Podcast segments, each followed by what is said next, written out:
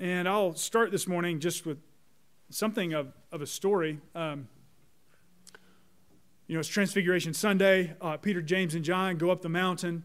They encounter there the Lord Jesus transfigured. That encounter word might ring a bell for you because three weeks ago, last time we met, encounter was the focus.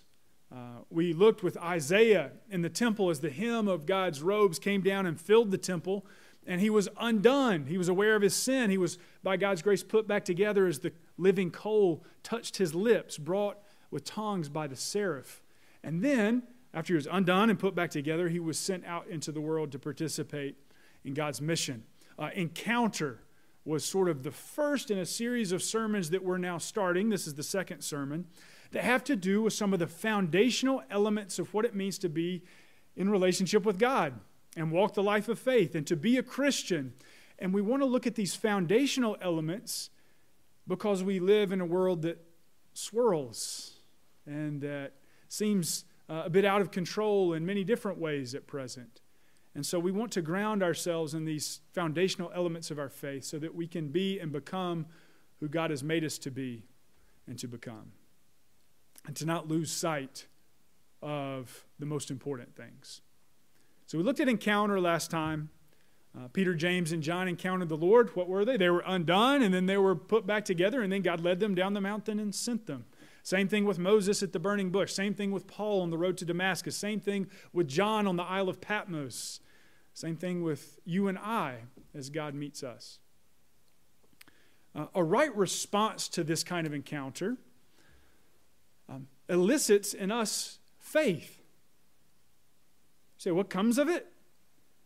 Faith comes of encounter with the living God.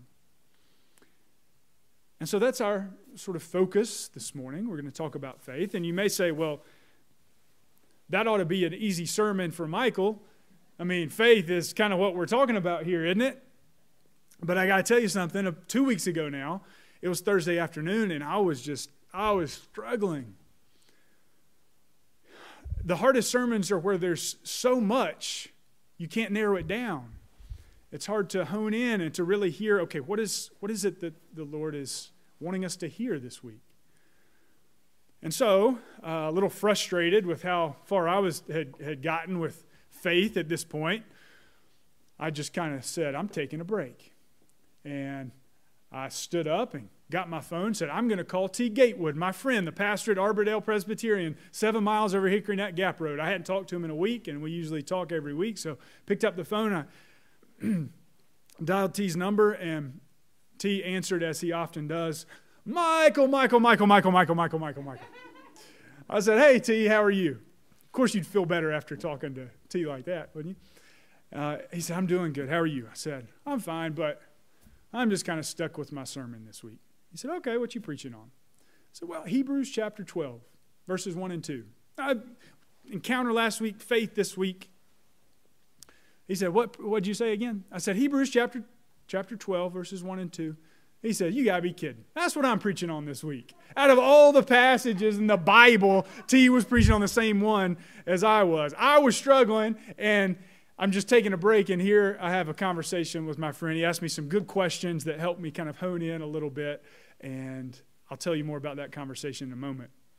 But it was kind of like, I mean, I wonder if God got a chuckle out of that, but looking at Michael, oh, you of little faith. As you preach on faith, here's a little encouragement in your faith that I'm living and active and on the move. So, as we think about faith this morning, the response to encounter, want you to listen carefully. Listen well to Hebrews chapter 12, verses 1 and 2. This too is the word of the, of the Lord.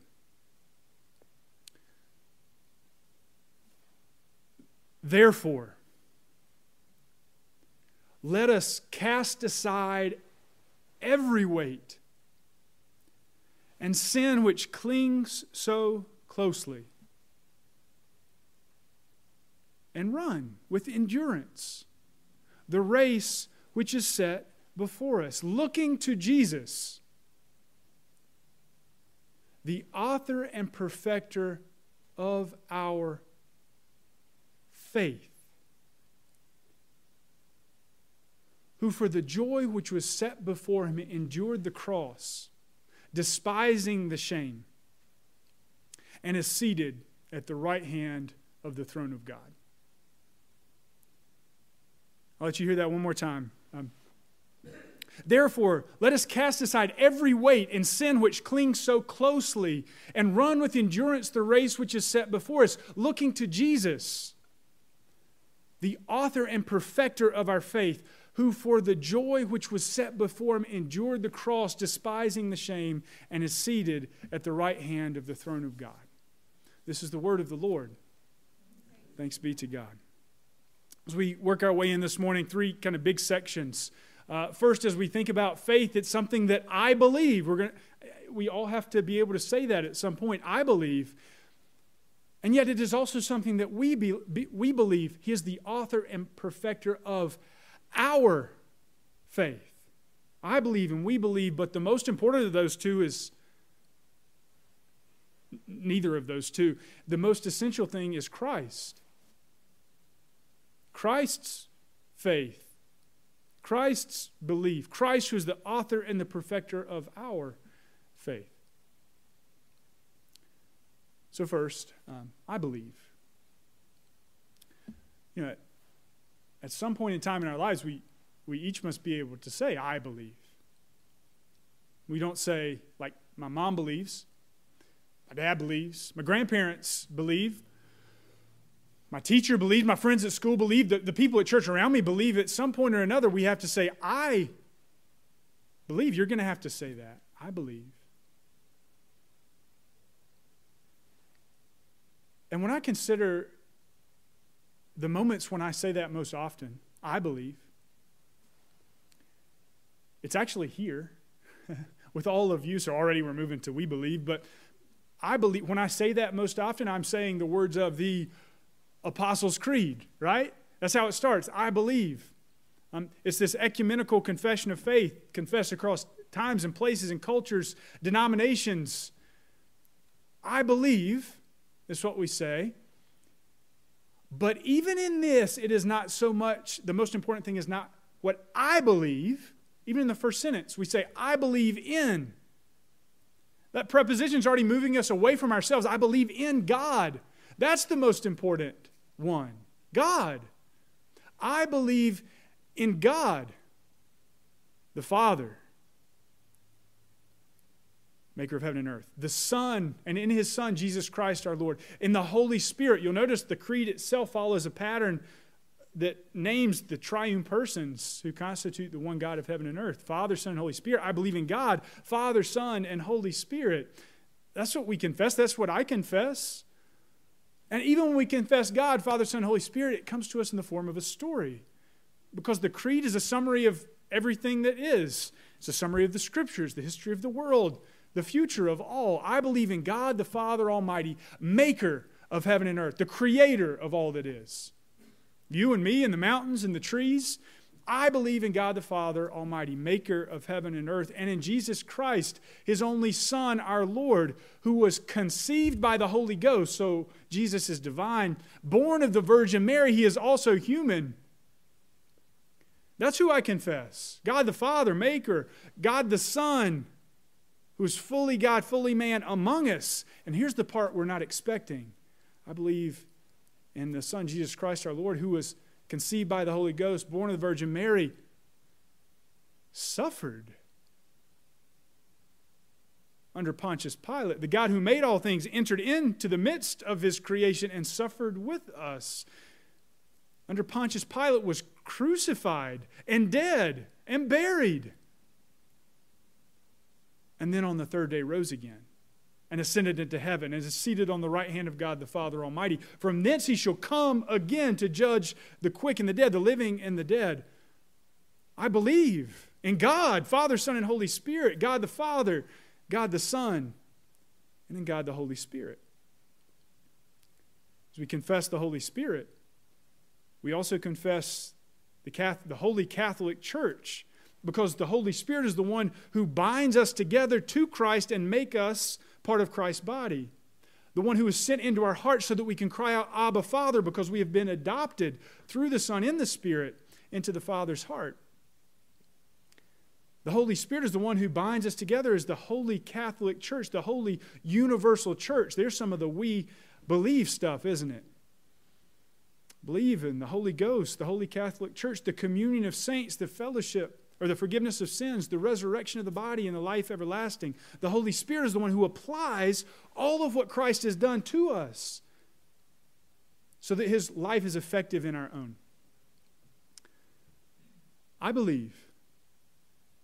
When I say I believe, that's what I'm saying. I believe. And even as we say, I believe, we recognize the importance that we believe even as I confess the creed, it's something that has come to me. It's not something I invented or through my own singular encounter with the living God have now come up with on my own. No, we, we believe and we are drawn into a tradition of all those that God is gathering together. We believe. And so, um, if you want some context for this, maybe look at the first word in our passage today, therefore. Anytime Bible says therefore, what do you do? You got to see what came before it because it was important. All of chapter 11 in Hebrews is this long, long list. They call it the honor roll of faith sometimes, that goes from creation um, all the way through God's family, saying, by faith, so and so accomplished this. By faith, so and so responded to God's word in this way. By faith, you know, Abel offered up a sacrifice. By faith, Enoch was taken up into heaven. By faith, Abraham followed God to this land that he had set aside for an inheritance for him. By faith, Moses and the people left Egypt. By faith, faith over and over and over. It's not just I believe, but it's we believe. You're drawn into a faith that is larger than you. Therefore, says the beginning of Hebrews chapter 12. And you know, we can extend that uh, even beyond Hebrews 11 to the faith of those seated in this room or gathered online or uh, gathered in the parking lot at 10 o'clock on Sunday mornings. I'm encouraged by your faith. When you show up here in whatever form or fashion, I'm encouraged by your faith. Who wasn't encouraged a couple weeks ago when we heard Ina's story of the way that God had encountered her. She said, I've never experienced anything like that in my life. And she said, You messed up on one part. I wasn't going from living room to the kitchen, it was vice versa. Which way was it? Kitchen to the living room?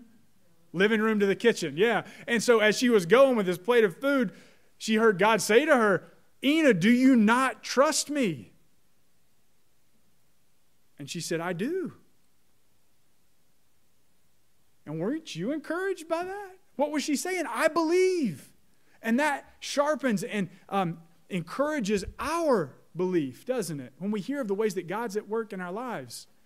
Maybe even hearing about a, a preacher struggling to preach on faith of all things and God giving him a little help with that. Maybe that's encouraging to you. We, we believe. I think of Dot Potter. One of my last conversations with, I guess my last conversation with her several weeks ago. Walked in and she said, Michael, how is our church? She's actively dying of COVID, and that was her question. You know, at the end of your life, what are you to what are you going to ask about? What are you going to be interested in? Our faith binds us together, doesn't it? I believe. We believe. The most important thing is Christ. Christ, who is the author and the perfecter of our faith. I was trying to think about how to, you know, this word author can be described different ways founder, uh, the sense of, of initiator or beginner. Um, Christ is the beginning and the end, the Alpha and the Omega. I don't think this one doesn't have the Alpha and the Omega on it, I don't think. Um, but he's the beginning and the end. He's, he's the, I like this word author because I've been reading um, The Lord of the Rings again. Anybody familiar with that, right? Uh, I'm on the first one, Fellowship of the Ring, uh, written by J.R.R. Tolkien. This story of Frodo the Hobbit. Maybe you've seen the movie or read the book or something. Uh, who takes this ring of power with, on this great epic journey to destroy it by throwing it into the, uh, flames uh, there at Mordor, trying to defeat this evil Lord Sauron. And it begins with the fellowship of the ring. And the fellowship is sort of a picture of the church, actually, in a way. Um, and so as I'm, as I'm reading this, I'm also listening to a couple things uh, on it. And one of the folks I was listening to said, Hey, could you imagine uh, if Tolkien actually showed up in Middle Earth with Frodo and Sam and Aragorn and Gandalf and all these characters, what they would have thought? The, uh, what if the author showed up? Now, what, there is this important, and I think the author is helpful here in part because when Tolkien was coming up with Middle Earth and this great story, he didn't begin with the characters of the story. He began by writing languages. He, was a, he, he made up a bunch of languages, which is an odd way to begin a novel, isn't it? Um, but he was a Christian, and he knew that the creation began how? With the Word. In the beginning, God created the heavens and the earth, and the Lord said, Let there be light. Creation begins with a spoken word. And so he said, I'm going to, as a made in the image of God, as someone who has the capacity of sub creation, we're creative beings because we're made in God's image. I'm going to create in a similar way. And so he makes up a language, and then the landscape begins to take shape and the history of the different cities and the genealogy of all the families. It is such a remarkable world that you're drawn into. It feels really ancient when you read The Lord of the Rings, kind of like when you step into the pages of the Bible and become part of the fellowship of the church. You're joined in our faith to something ancient with deep roots. And so the, the person I was listening to said, Could you imagine? What if the author actually appeared in Middle Earth to the characters? Would they have seen sort of an, an older fellow who looked pretty normal, but they were strangely drawn to him because he knew all the words that they spoke and he knew all the things that they had done? And he knew all the places and the history of them, and he knew all the songs that they sang and he knew somehow how things fit together.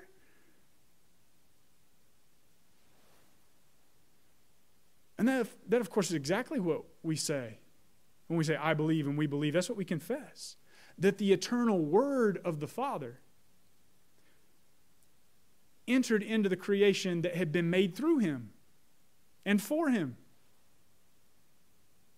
And He walked among us. And there was nothing at first blush that seemed particularly special or unusual about him, but people were drawn to him. And we know why. He's the author of their lives. And they come to hear what he has to say because he knows how things fit together. He knows the words to speak that draws people in. The words that he speaks are the words of the truth. And the life that he lives seems to move in the world in a way that both upsets the world but also makes sense of it all. And so he touches people and they're healed. And he speaks to the wind and the waves, Peace be still, with a word, and they are still. Jesus is the author who has entered into the story. He's the author and also the perfecter. I'm going to tell you, oh, we'll talk about that in a second, but first I want to bring you back to a really good question that T asked me. So, Michael, when I'm struggling with a sermon, often um, I'll say, I'll ask myself, what is hardest about this passage for me, like in my life? What's the hardest part? I said, well, that's a really good question. Um, I don't have trouble with I believe. I, I do believe. It's not the hard part for me. Or even that we believe. I, I know how dependent I am upon um, all those who have come before me, both in my own family, but also in our family of faith. And I know how dependent I am upon those who surround me now and how much we rely on one another in our prayers. I mean, how simple a text is to send out, but then when people start praying for you, Junior can tell you something about that.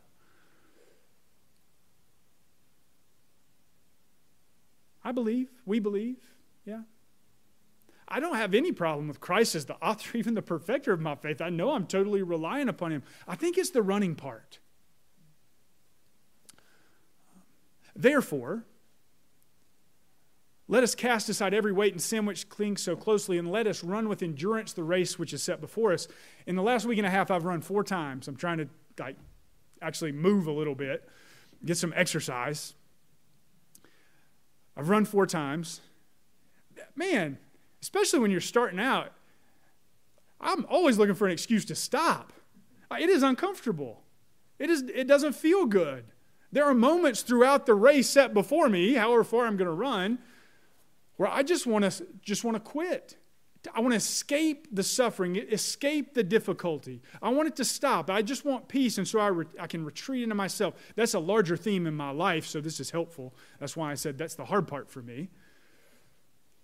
I'm tempted to pull back from things and not want to be bothered by things. And so it's easy for me to just not want to run or not run well. And he said, Michael, um, yeah, that's interesting because you know what the Greek word for, for run is? I said, No, T, I didn't look up the Greek word for run this time. You just know it. Uh, he said agony. He said, agony is the word for run in Greek. And I was like, well, that's absolutely true. And this is where we see Christ perfecting our faith. Passage tells us that as we run our race with endurance, the race which is set before us, which right now swirls and seems crazy and is full of suffering all around us uh, physical, emotional, I mean, globally, nationally, all of these things. As we run this race set before us, we're called to look to Jesus, the author and perfecter of our faith. And what we confess when we say that Jesus, fully God and fully man, comes and enters into the creation for us, enters into our lives, enters into the race which we run, we also say that he enters fully into the agony of that race. Where do we see it? Who, for the joy set before him, endured the cross. We know that we can trust him. We can have faith in this one because he took our agony upon him. He ran the race set before us on our behalf. He entered into the ultimate agony for us and even into death, and even in his descent into hell, the place of the dead, as we say in the Creed, he entered into all of that. He ran to the cross, ran to the tomb, and then he ran out the other side, opening up the kingdom of heaven to all who believe. Look to Jesus as you run your race. Look to him. We're all tempted to look at ourselves. We can say, My faith just isn't strong, or this thing right here is what I have to lock onto and focus on in, in this moment. I think a lot of people are locking on to things that probably aren't Christ at the moment. Look to Jesus, the author and the perfecter of our faith. That's what Peter, James, and John did. They climbed the mountain, they saw him transfigured. They looked to Jesus, and in his light, the scriptures say, we can see even light. When you look to him, everything else begins to make sense. When you look away, the world seems chaotic and the race is awful. Looking him doesn't ensure the race is easy, but we can see the one who joins us in it.